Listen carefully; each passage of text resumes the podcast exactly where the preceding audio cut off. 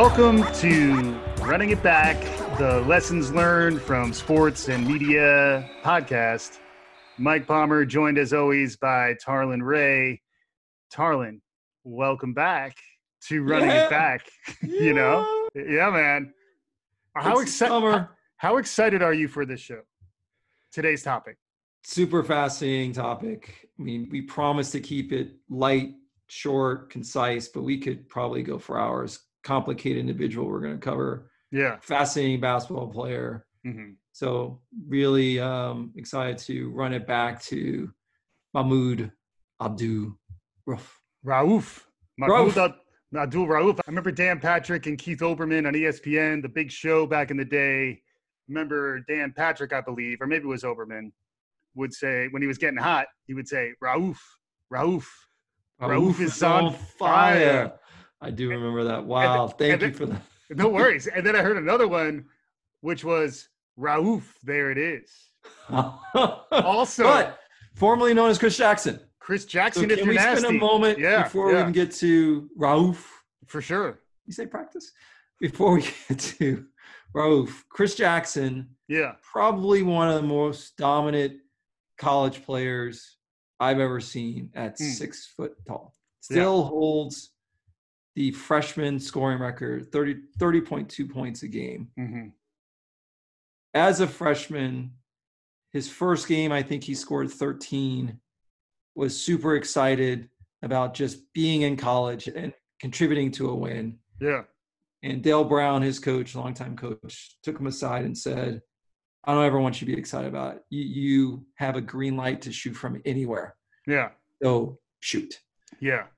So, and he did. hmm And in his freshman year, he didn't have the benefit of two twin towers in one Shaquille O'Neal and Stanley Roberts. hmm So bringing those two big guys on board, his scoring average went down to 28 from 30. Right. But still, he was, and Phil Jackson said it in the 2000s, and people went nuts. Yeah. I saw Skip, Skip Bayless had a, many a hot take about Phil Jackson's hot take about Mahmoud Abdul Rauf. Right. Yeah.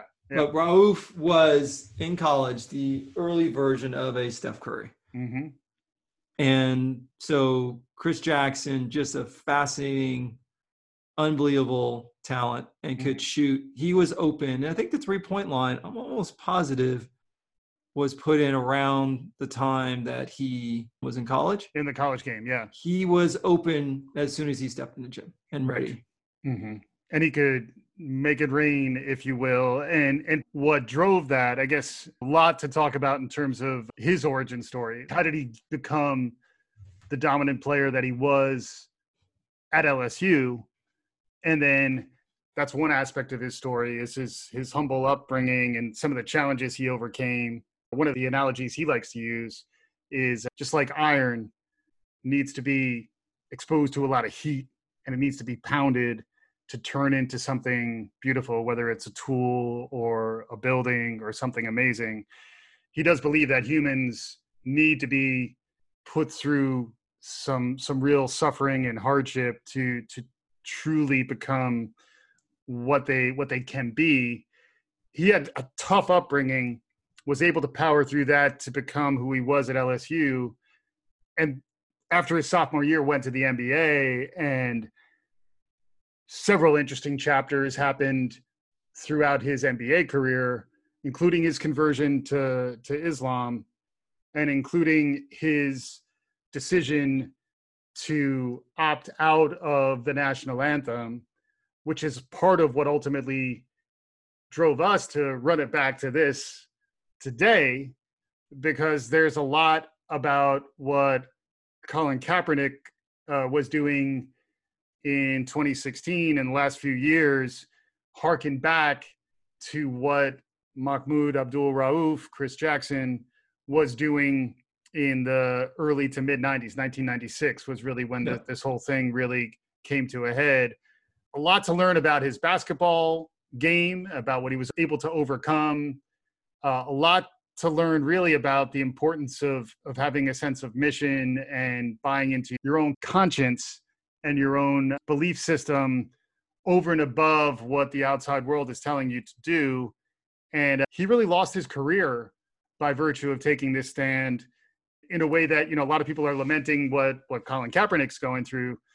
You know, Mahmoud Abdul Rauf really went through a very similar blackballing in the 90s.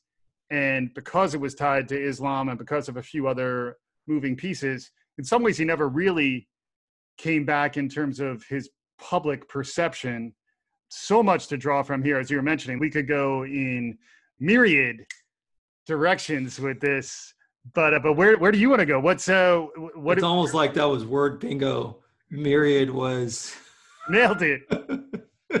so I think you got to go back to adversity. It's we before we can move on to his career in the NBA, as you said, his number three pick.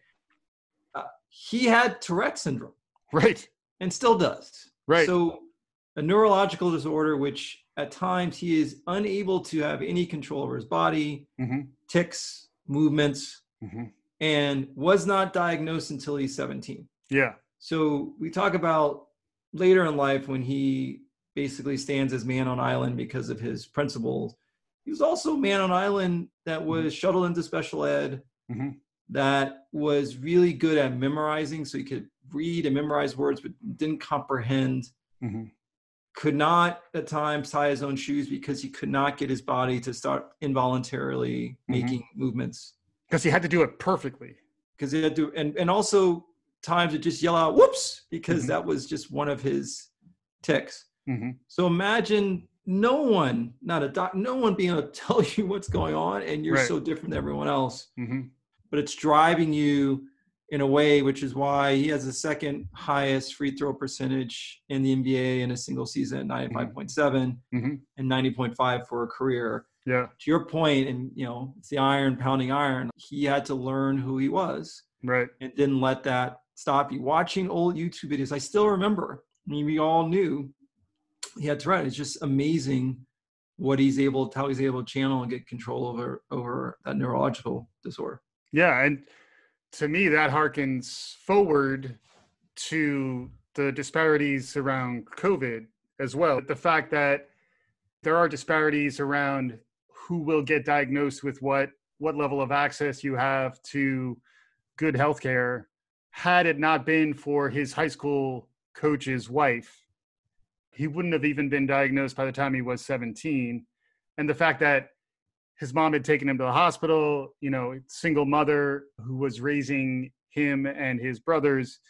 And the fact that he was not diagnosed with tourette's when tourette's is relatively easy to diagnose. I mean granted this is back in the 80s and the 90s maybe some of this has gotten better but also you got to imagine if he was from a more affluent background where he's going for regular physicals and neurological tests, some of this stuff would have been addressed early adolescence or earlier, and he would have had more of an opportunity to be quote unquote mainstreamed and, and kind of understood as a quote unquote normal kid. Instead, I think he had to grow up with this sense of alienation and otherness that he wound up using as a motivator. He tells the story of when he was a, a and he's a brilliant speaker. He's a motivational speaker now. He, he does a lot of work to try to get people on the right track. You know, he talks a lot about the importance of Islam to his own turnaround. But even before that, he he talks about how his mom would be leaving four o'clock, four thirty in the morning to go to her job. She had to be there by five a.m.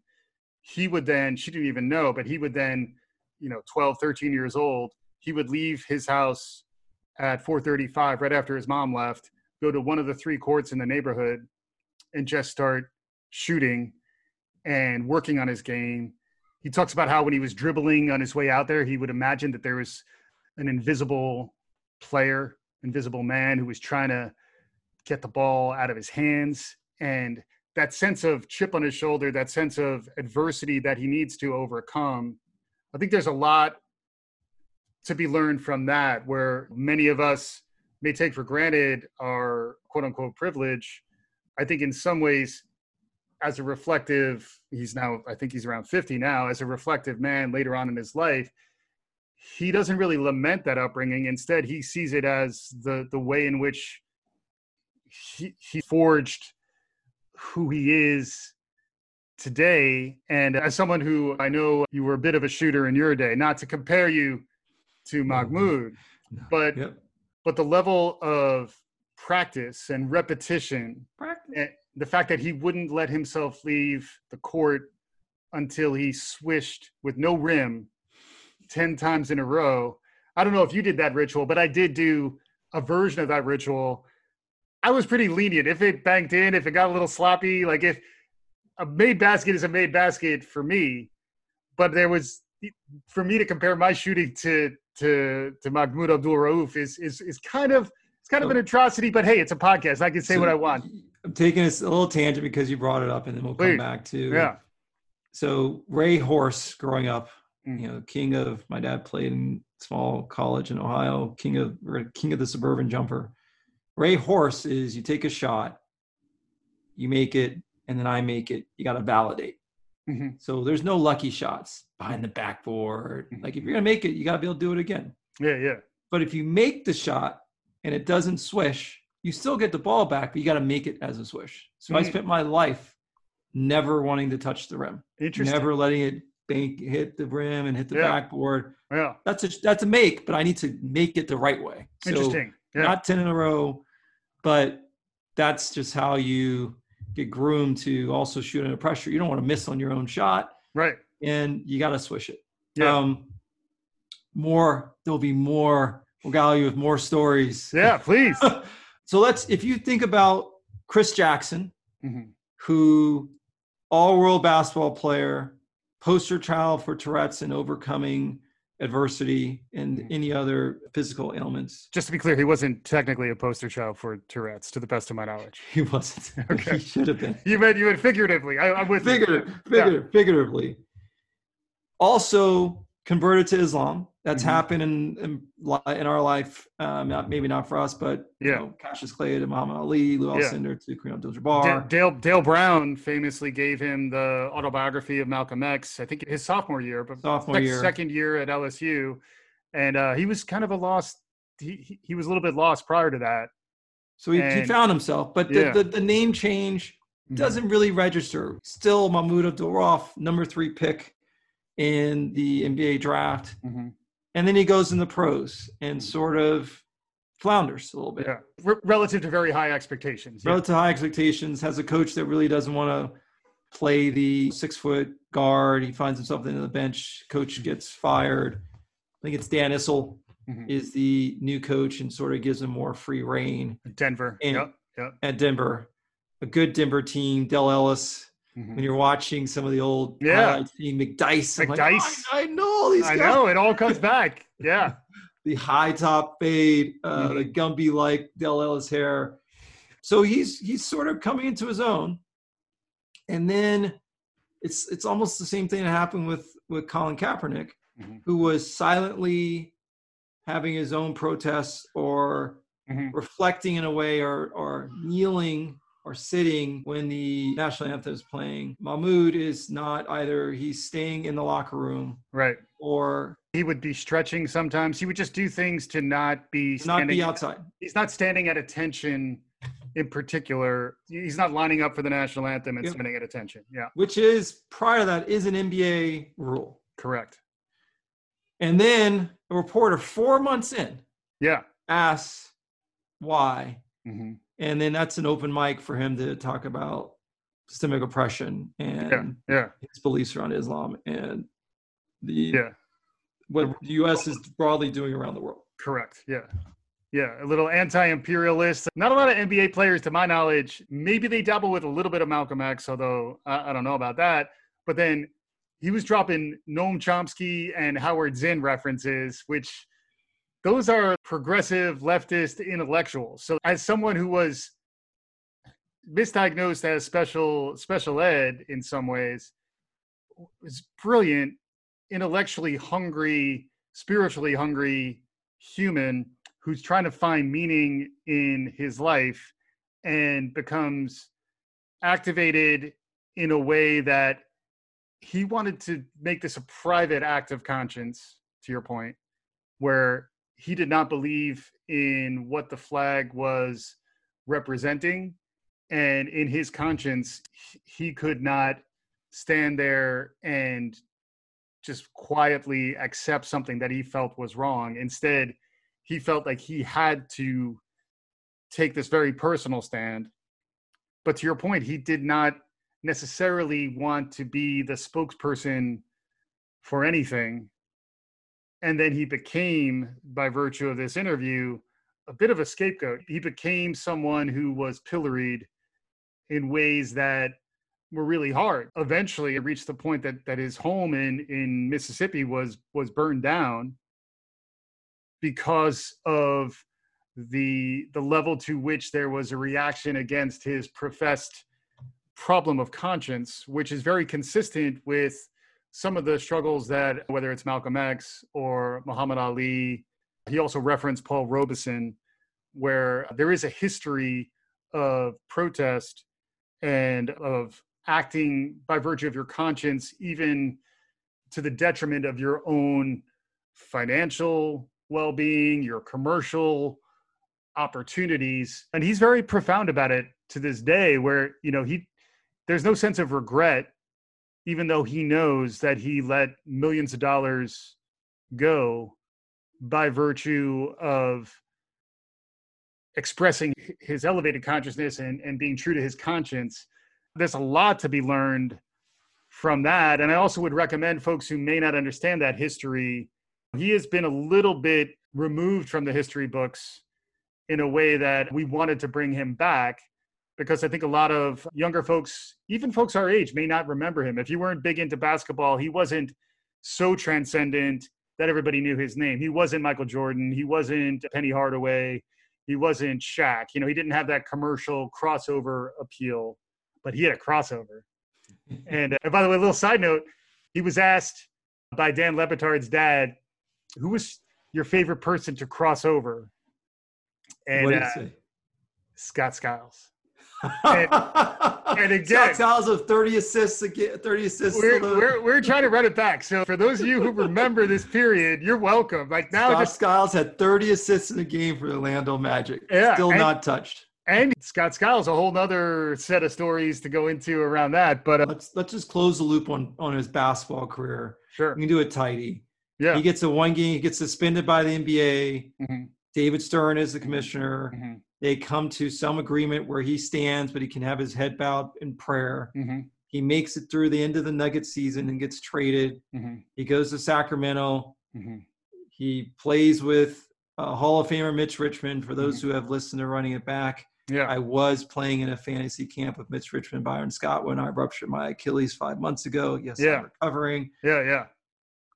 And then his career, he disappears for a year and a half, comes back for a year, and it's done. Mhm. He then is playing overseas in Turkey. in Turkey. For those of you who watch the Big Three, he Yes. is still one of he's still dominating the Big Three. Yeah, Thanks to Ice Cube. he still got that Uh, wet that wet jumper. The jumper's wet. The jumper's wet. And most people said, you know, he can score on. He's got a little, he's got a little gray in his, Oh, yeah. in his goatee, and Yeah. he's just taking people. Little little salt with that pepper. a little salt with the pepper, and he's still he's still got game. Mm. But for all intents and purposes, his career is over. So let's just put a put a bow there. Although he did come back and play for the Grizz for the That's Vancouver fine. Grizzlies. I'm just letting you know. It. I, I I did that a year and a half out. He came back. It was like Yeah. one year, and it was over. Right. He was done. Mhm. Didn't want to deal with uh, Mahmoud. What's fascinating because at the time in the 90s, if you think about someone being afraid of losing their endorsement, it's the Michael Jordan era. Yeah. And we talked about in the last dance hmm where Jordan said Republicans buy shoes too. Mhm. So I know you saw a clip where Jordan said he needs to do what's right for him, hmm but it wasn't an era where the athletes felt like they could have a social conscience. It was Yeah. the Laura Ingraham Right. decade where they were just they were going to shut up and, and dribble. Yeah. And to that point, the contrast I think with Kaepernick is that Kaepernick was activating other players. You know, Eric Reid was was his teammate who joined him, and other players were beginning to express solidarity with what his issue of conscience was, which was police brutality and Black Lives Matter. And that's why Kaepernick, in terms of history, became vindicated in many ways in the last few years, particularly this year, in light of George Floyd and the the, the reactivation at a massive scale of Black Lives Matter. Kaepernick, even when he was being blackballed by the NFL, and the NFL less progressive than the, NBA, even in the the 90s versus 2016, I'd still say you know David Stern's 90s NBA was probably more progressive than Roger Goodell's mid 20 teens yep. NFL. But but the the difference there, I think, was that Kaepernick was actually getting people to follow him, which is another another thing about leadership that that I think is an interesting question. Where when you're acting by virtue of your own conscience, and you're not necessarily trying to get other people to follow you, and or pe- other people aren't following you, in some ways that's a more courageous act. Where he was really just doing this because it was a personal act of faith. And in some ways, there's a real nobility to what he was doing. Not to dismiss what Kaepernick was doing, there is a, a very warm relationship between the two of them. Kaepernick recognizes Rauf's impact and, and his courage, and in some ways found inspiration from what Rauf did, much as Rauf was inspired by uh, Muhammad Ali, who who Muhammad Ali went to jail, right? Three years of his prime. Which, you know, and and again, and it was really the same idea of the the military imperialism of the US was something that Ali could not in good conscience support. And fast forward to the mid 1990s, and Rauf was activated in the same way. So I think it's just interesting. In some ways, it requires even more moral fortitude to do these things for your own personal conscience rather than to activate a movement. It wasn't necessarily that he was trying to get other people to sit out on the national anthem. It was just that for him, he was making this personal choice. I think you fast forward that now, he may he may wish he did more what Kaepernick did, where Kaepernick was actually trying to activate others and any thoughts on the contrast between the two of them? Just what you're hitting on, I think, and uh, I can say I've not been in that position where I'm man on island mm-hmm. with the belief and just going to stand there, sort of screaming into the wind and going mm-hmm. against the tide. Mm-hmm. It just you um, have to just have unbelievable fortitude, belief, and understanding, and unwillingness to compromise, mm-hmm. despite what the losses are. Mm-hmm. I think what's hard is you can say Kaepernick was doing it alone to start. They yep. say you're trying to bring people to the cause. It's true. I think what brought people to the cause was once again another reporter, as he's been doing it for a few months, asked a question. Yeah. You got an open mic and you say, This is what I'm doing. They met with Nate Boyer. Yeah. and so he was able to craft what was a better way to be respectful of the flag mm-hmm. quote unquote respectful of the flag mm-hmm. and still have a silent protest. And that's yeah. what brought people to have a better understanding of what Kaepernick was doing and which was which was come, come taking, taking a knee. Taking a knee. So I just feel like maybe it's because of the nature of the way news is shared today and internet that I, I just take a step back saying Mahmoud wasn't trying to. I think Kaepernick was doing a personal thing that mm-hmm. then sparked interest in others because they had a similar feeling. I think Mahmoud just never had a chance to do that. Agreed. But I also think there's there's just an issue issue probably the wrong word, but there's layers, additional layers to Mahmoud because of his religious affiliation. Yep. And what some Americans may think about the Muslim uh, Muslim territories or mm-hmm, the, mm-hmm. the religion itself, where mm-hmm. where dominant Christian United States. It's the majority religion for mm-hmm. folks. Yep. So that layer on top of the systemic oppression, mm-hmm. it's hard to unpack, and so it create. And then it's the flag, so it creates a lot of ways for you to be really yeah. pissed at Mahmoud. Right. But if you and he's a complicated individual, and yeah. we think all, all all individuals we talk about are flawed. Right. So, but if you unpack and pulled out one piece of what he was talking about and you literally just go 24 years. It's exactly what lit lit a fire mm-hmm. post Floyd. Right. Now there was eight minutes and 46 seconds of a video there. what Mahmoud was reading about is things that are happening in Saudi Arabia and other places that Mhm, we don't mhm. see. We don't have those Right, images. We don't right. live with that. We don't live with mortar fire. Right. So it's not personal or real to us, and it's just what we do as the greatest country in the world. Right. Right. So I'm just bringing that together. Like I'm, I they're at probably as similar. You know, Yeah. Kaepernick wasn't bringing people together when he was wearing pig socks, Right. Right. right? So Yeah. they're similar, probably very similar. hmm It's just Kaepernick got pulled in a different direction, Right. both ostracized, but you didn't have a movement like Nike and others still figuring out a way to support Kaepernick. Yeah. And the thing that Mahmoud didn't really have, and maybe not the same voice because it really was personal, was being able to rally a bunch of people around him Yeah. To raise money, to then contribute Right. money, to, to attack the things that he thought were a problem. So Right. Kaepernick, with Floyd right now, a lot of people say put up a BLM and say they're going to change, but there's this movement hire or wire, hire more black folks or wire money to organizations that support their causes. hmm Um, Kaepernick did that, so he wasn't just all words. hmm Mahmoud was, and that's where you probably can juxtapose too, was more just his belief in his words, but hmm he's a motivational speaker now, but he wasn't able to generate a movement or Right. folks around. So he truly was on an island. It's a hard place to be.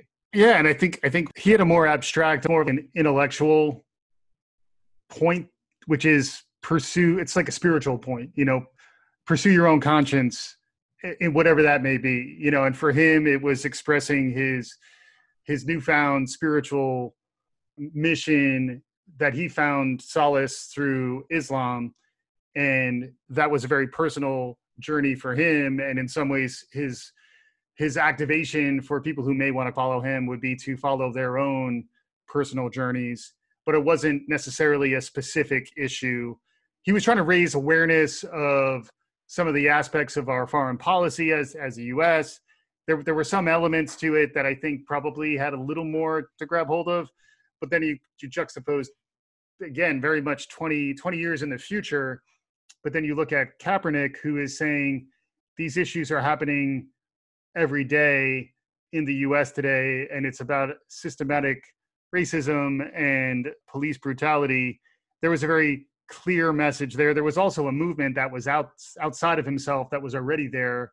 Black Lives Matter was happening, and he subscribed to that movement ahead of time, and then went through. Maybe this is the the difference. Went through some conversations to kind of shape how he could express himself famously talked to a Green Beret about kneeling as a way to express his his really his sympathy for those who whose lives had been lost, which is something that those in the military do do do. They take a knee to respect those who who have passed, and in in this case, he was taking a knee to respect the the lives of, of young black men and women who had been lost at the at the, the hands of police brutality but that message was very well expressed in a way that other people could conceivably buy into the movement. Although prior to George Floyd, Kaepernick had a bit of a renaissance, but not nearly to the level that that things have changed. You know, Nike famously did get behind him in advance of George Floyd. There there was a little bit of reclaiming of him. And then the NFL still to this day has not really come back around. There was there was a show of a tryout for him, but there really wasn't an opportunity to get back into the NFL. He had basically sacrificed his career for this cause, which was the same thing that that Mahmoud Rauf did. And uh, it's a time I think for all of us to be reflective on stuff like that where, you know, how much is your professional life, how much is your life period, whether professional or otherwise, aligned to some issues of conscience? and then i would encourage folks to find more we'll share more through through through our social media but there's a lot of really powerful conversations that he's had about how he couldn't in his own good conscience live a life where he did not do what he did because he quotes the quran but you know he basically says at, we have a very short time on this earth and we need to be thinking about the legacy that we leave behind. And had he had he not protested, had he not sat out a game, had he not gone through the the struggles that he went through after these acts of consciousness, you know, he might have, you know, been a been an all-star several more years. He probably could have had maybe just below Hall of Fame level career, who knows?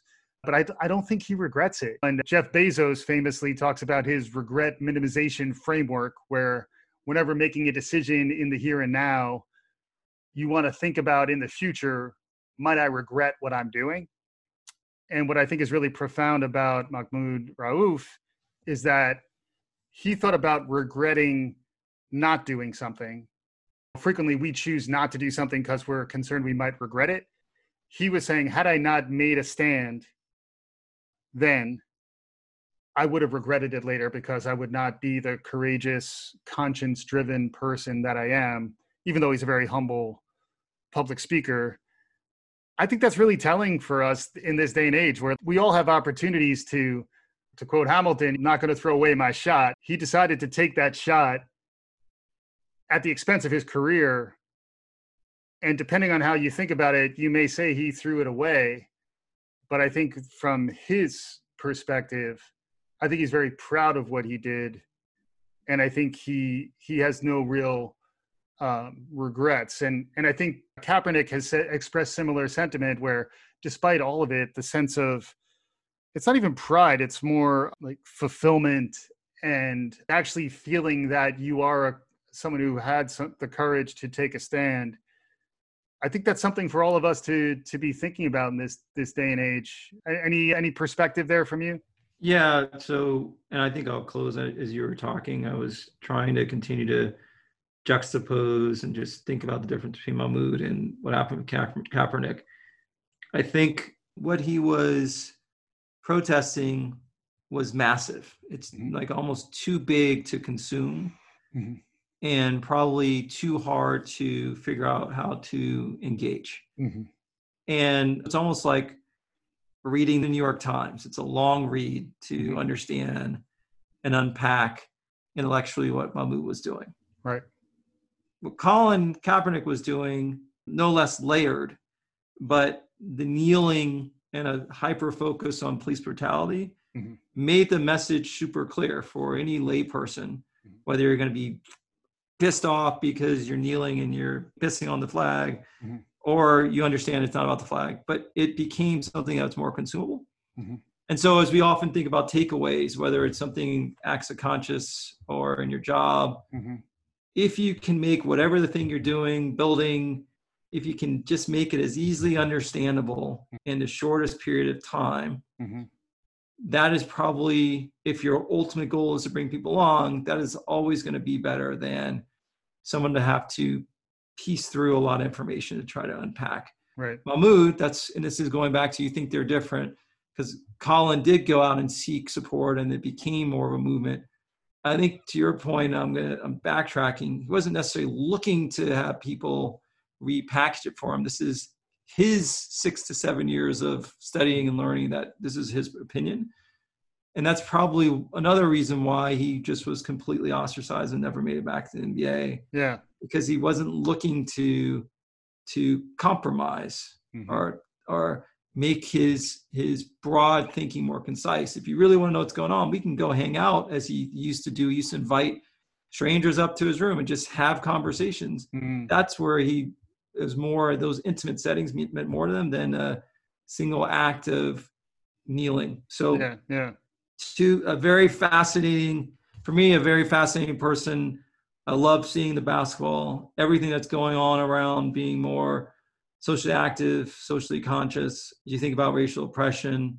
You just got to continue to look back at people that there are very few people in the world that sort of stand on island are really to be looked at as a crazy person, but it's mm-hmm. something they believe. So yeah. I appreciate spending time a little more time looking into this, looking at him. Yeah, yeah absolutely. Themes about neuro- neurodiversity in there, that overcoming the Tourette's, like the there's a lot a lot going on here. Uh, Mahmoud, an open invite to appear on a, a subsequent episode of, of Running It Back, and uh, you know if you want help working on the, the screenplay for your biopic, I, I think it might it might have legs play himself because he still can hit the jumper. Oh my god, he can ball too. Like he reminds me of the type of guy you would see at the Y, and he would just like out of nowhere. got the old dude. Why Oh is he shooting from so far out? and and then and the last point on his basketball game, we talked about that too. Like like nowadays, like if you had a player like him in today's NBA, oh, forget about it. Because like someone plays defense, so he he be running around. he's fine with that. And then